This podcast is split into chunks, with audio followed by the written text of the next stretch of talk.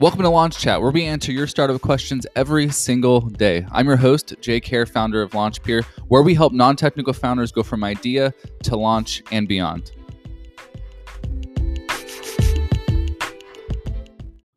Welcome to another episode. Uh, really excited to get into this one because this is something I think uh, we haven't really covered before. Today, we're going to be talking about how to choose between a B2B and a B2C startup. So, t- today's question is I have several ideas that I'm thinking about working on for my startup. Some are B2C and some are B2B, but I'm having a hard time determining which one I should actually look into. On the one hand, I know a lot about consumer goods, but on the other hand, I've worked at B2B software companies before, so I know how they work.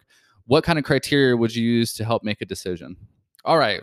First, really good question. And it's great that you're even thinking about uh, it's great that you're even asking yourself that question. Most entrepreneurs I know, they just run head on, don't think about the idea they're working on, don't think about whether there's a fit.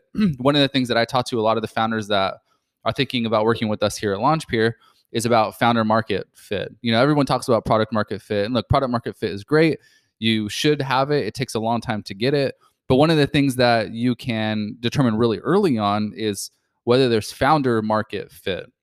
Founder market fit is whether or not you, as a founder, have the skills or the resources or the network or the capabilities to align with the startup that you're working on. Also, it's a, a lot of it has to do with the story as well. Uh, one of the stories I tell people a lot is, you know, I had this guy come to us who wanted to build an app for like a babysitting app.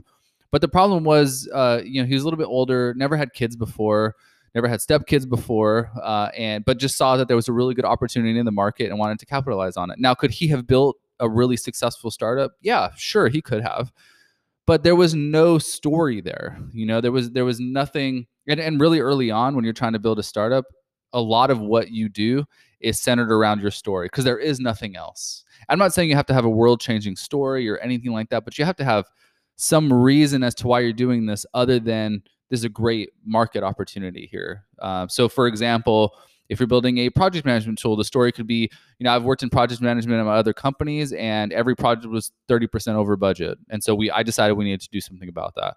Or if you're building a babysitting app, I'll use this example, and you're a single mom of two, or you're a dad whose wife is struggling with the kids, or you're a, a wife whose husband's struggling with the kids, or, or it, could, it could be anything, but like you have to have a story to go along with what it is that you're trying to do. So, uh, one of the first things I'll look at when I'm working with an entrepreneur and they're having trouble deciding which idea to work on is which one of these has the highest likelihood of having founder market fit, uh, where you have a really good story to tell to go along with whatever product or service or solution you're going to be offering to the market. Okay.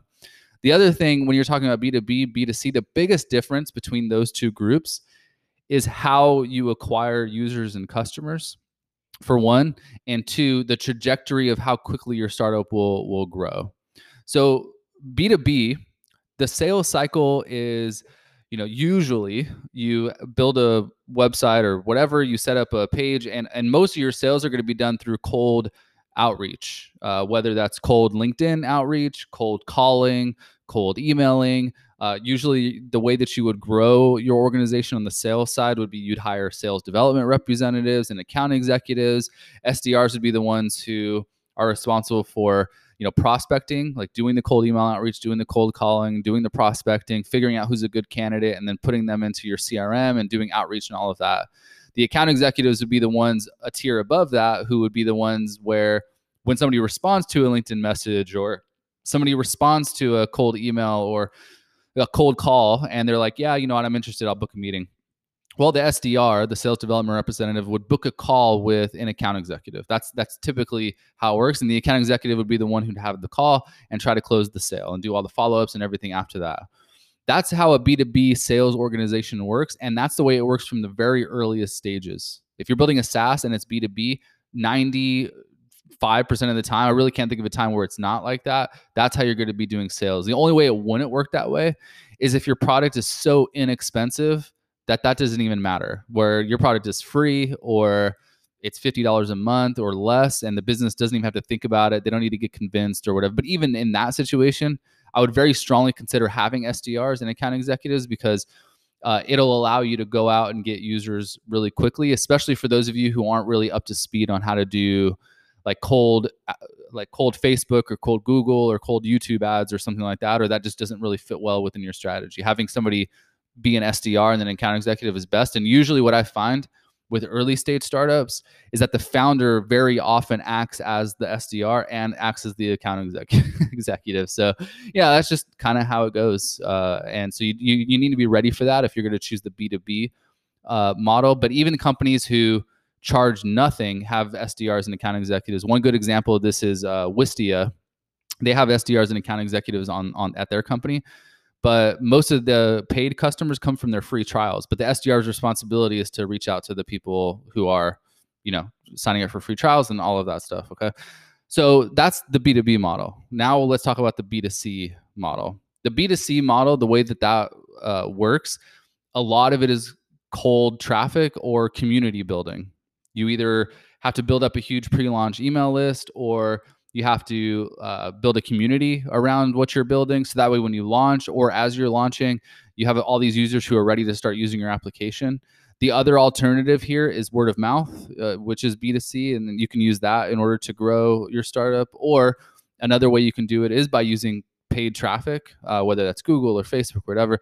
The problem though for that with most b2c companies is that when you start paying for people using your application you really have to make sure that your product costs something. And w- when I think of B2C, and I think when most people think of B2C, they think of it being free or close to free. And so when your margins are smaller, whether you're charging a dollar, five dollars, ten dollars, maybe it's a one-time charge or monthly, uh, versus B2B where you're charging hundred dollars a month up to you know three thousand, five thousand dollars a month, or maybe you're charging annually, so it's a lot more than that. Well, the B2B has a lot more margin for error. They can pay $1,000 to acquire a customer because over the course of the year, they're going to be charging that person $2,000. Well, for you as a B2C startup, let's use uh, Facebook as an example. If they were paying to acquire uh, leads early on and they, and they didn't, they were using word of mouth, right?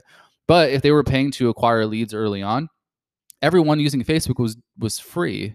So they would have to have enough money in the bank account to realize like we're going to lose money for years on this. And really Facebook did kind of lose money for a while for a long time because they were paying for a lot of server space and software development engineers and people they weren't charging anyone to use Facebook.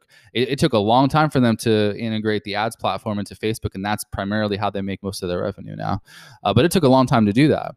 So really, you have to think am I if I'm going to go B2B, am I okay with that kind of sales cycle, that kind of sales process where I need to as quickly as I can hire an SDR, as quickly as I can bring on an account executive, as quickly as I can expand my SDR team, get them making more phone calls, doing more cold email outreach, booking more meetings for our team. Can I track all of those things? I need to hire a VP of sales. Like, do you want to do that?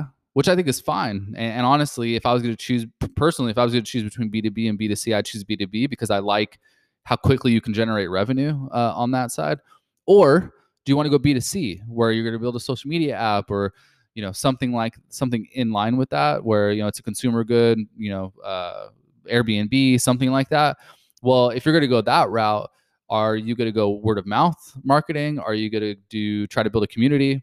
Are you going to pay, pay for paid traffic but try to charge enough to where you're not losing a ton of money? Or are you going to just be okay with losing a ton of money and raise enough money to be okay with that and so those are that's really like when I'm trying to decide between B2B and B2C, I that's really my primary thought is like can the founder or does the founder want to do one of those two things? And obviously there's other factors that go into this as well. Uh, things like the idea, you know, is it a B2B idea? Is it viable? Is it a B2C idea? Is it viable? I'm kind of taking all of those assumptions out of it and I'm going into this thought thinking, the idea is viable, whether the B2C idea is viable and the B2B idea is viable is viable. And they've proved it out. Uh, the market wants both of these. Which one, you know, which one should I choose? What should the criteria be for me to choose one of these ideas? And that's really up to the founder. But the way that I would decide is based on that growth and sales process. Which one do I want to be responsible for? If I had to choose, I would choose the B2B, but that's only because I really like uh, the revenue producing side and how you can produce revenue quickly for B2B. B2C, it's going to take a while, you know, to, to, and you have to get a lot more users and customers. If for B2B, I could charge someone 200, 300, 500, $1,000 a month. And depending on how big the business is, they don't, they don't bat an eye at that. It's like nothing to them. But if you charge, I mean, think about yourself. Somebody charges charge you $10 a month, which should really, in your eyes, be not, I mean, not all of you, but to some of you, that's probably not a lot. But we as consumers, anytime somebody charges tries to charge us ten dollars a month, we're like, ooh, I mean, it better be worth it. You know what I mean? Like, uh, even Spotify subscriptions. You know, I'm like, oh, is you know, should I pay for that? It's like Spotify gives me everything I want. you know, um, so I, I think that when you're with consumers, it's just different because with consumers, we're looking at it as a cost, right? and maybe I'll talk about this on a different episode. But for consumers, when we're looking at spending money, we look at everything in terms of costs. For a business owner, when you're doing B2B, you're looking at will this make me more money or will this save my team time, which then makes me more money? Those kind of things are what factors into B2B buying decisions. And that's a much easier conversation to have than to try to convince someone that they should spend money that usually for B2B, B2C startups doesn't necessarily turn into more revenue on uh, over on the back end.